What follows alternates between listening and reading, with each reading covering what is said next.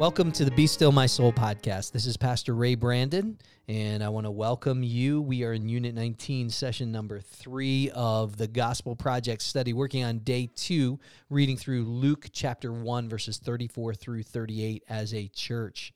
And I just want to remind parents at Northbridge to be sure to sign up your kids if you are utilizing uh, the worship during worship for children um, in our Bridge Street kids. Uh, do sign up. Space is limited. We're glad to have that open. Thank you, volunteers, for participating in that. We know it's a unusual and difficult time, but we've got some great volunteers in our family ministries that are helping parents worship and kids are welcome at all times in the service from very young to very old. We call it worship in training, and uh, we've made space for you to be able to do that. There's actually uh, continued space for you to use uh, downstairs on our lower level so that you can be in church with your children and as you're training them should they struggle you'll be able to watch closed caption television at a downstairs table where you can sit with your kids and continue to train them in a way where they can learn as part of the body of Christ. That's so very important. It's one of the things that we value here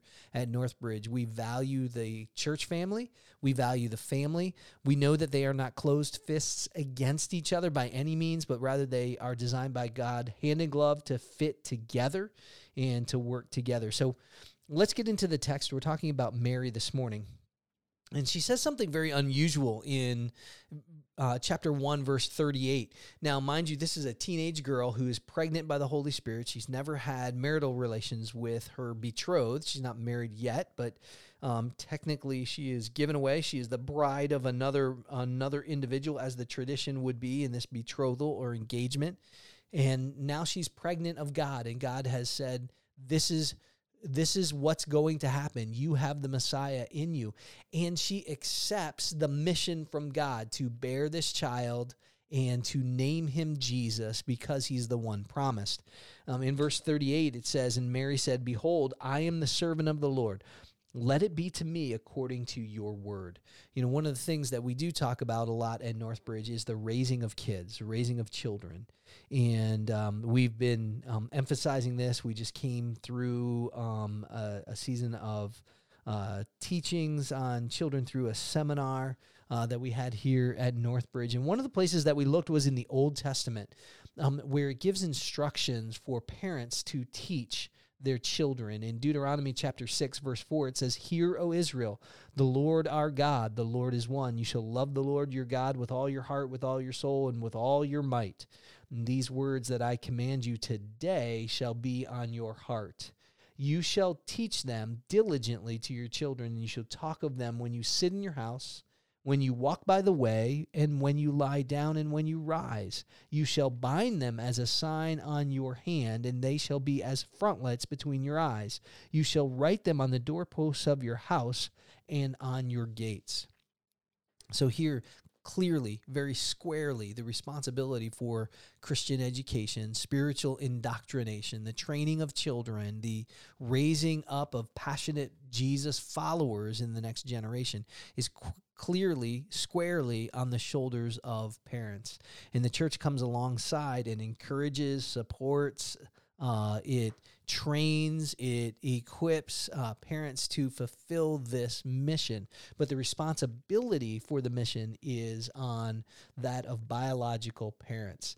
And Mary would have been taught this, um, this uh, prayer, the Shema of Israel, Hero Israel, the Lord our God, the Lord is one. She would have been taught from a very young age who that God is. And here, this is um, in Deuteronomy, it is Moses, and he is recording this for a generation that is going into the promised land. And he says, You shall love the Lord your God with all your heart, soul, and with all your might. I find verse 6 uh, fascinating. It says, And these words that I command you today shall be on your heart. There's no wiggle room in that verse. Moses is saying, he's the preacher, and he's saying, Look, these, these are this is the word of God. This is what God demands, and this is what I'm commanding from God. And it shall be on your heart. you know this this is an amazing thing the the reason that it shall be on your heart the reason that those words can be so definitive is that the people that are listening to this that are hearing this god has their heart god they've given their heart and, and so they become teachers, intentional teachers. And that's what verses seven through nine are about is the intentional teaching of the word of God so that the next generation would receive it and pass it on to the next generation the sad part about Israel's history and the sad part about recent history and sometimes the sad part about our own history is that we fail to press intentionally these truths not just upon the the the heart, um, or not just upon the head, but the heart. Um, because the, that's the goal. The goal is that God has the heart here so that He is able to do with our hearts whatever He will. Now, sometimes in, in Christianity, there's this odd thing. We give God our intellect, our mind, we give Him part, but we don't give Him all. And, and here, the assumption is that if we're following Him, that He has our all, including He has our household including that our household is centered around the the intention of the household is the the training of the next generation. And, and, so as even as we reflect on mary accepting this mission this task from god she readily accepted it. I think she was a recipient of deuteronomy chapter 6 verses 4 through 9 she was taught who god was. She was taught to love him with all her heart, soul, and with all her strength. Uh, the, I, I don't know um, much about the Bible doesn't say much about Mary's parents or or Joseph's parents, but we know what her words were. She said, "Behold, I am the servant of the Lord. Let it be to me according to your word." Oh, parents, you know, we wish that our children would respond to us in this way. Eh, that our children would say, "Oh, I, am the I'm the servant here. Let it be according to what you say, mom and dad." But our goal is even higher than that. We don't parent simply to have um, good children. We parent so that we have godly children. Um, because we are imperfect. We know that we do not do things the way that we are supposed to, entirely the way that we're supposed to. So thank God for His grace. But the goal is to to move them towards the one who is perfect, the one who is the forgiveness of their sins and, and ours, the one that can make them perfect by his own acts and his own works.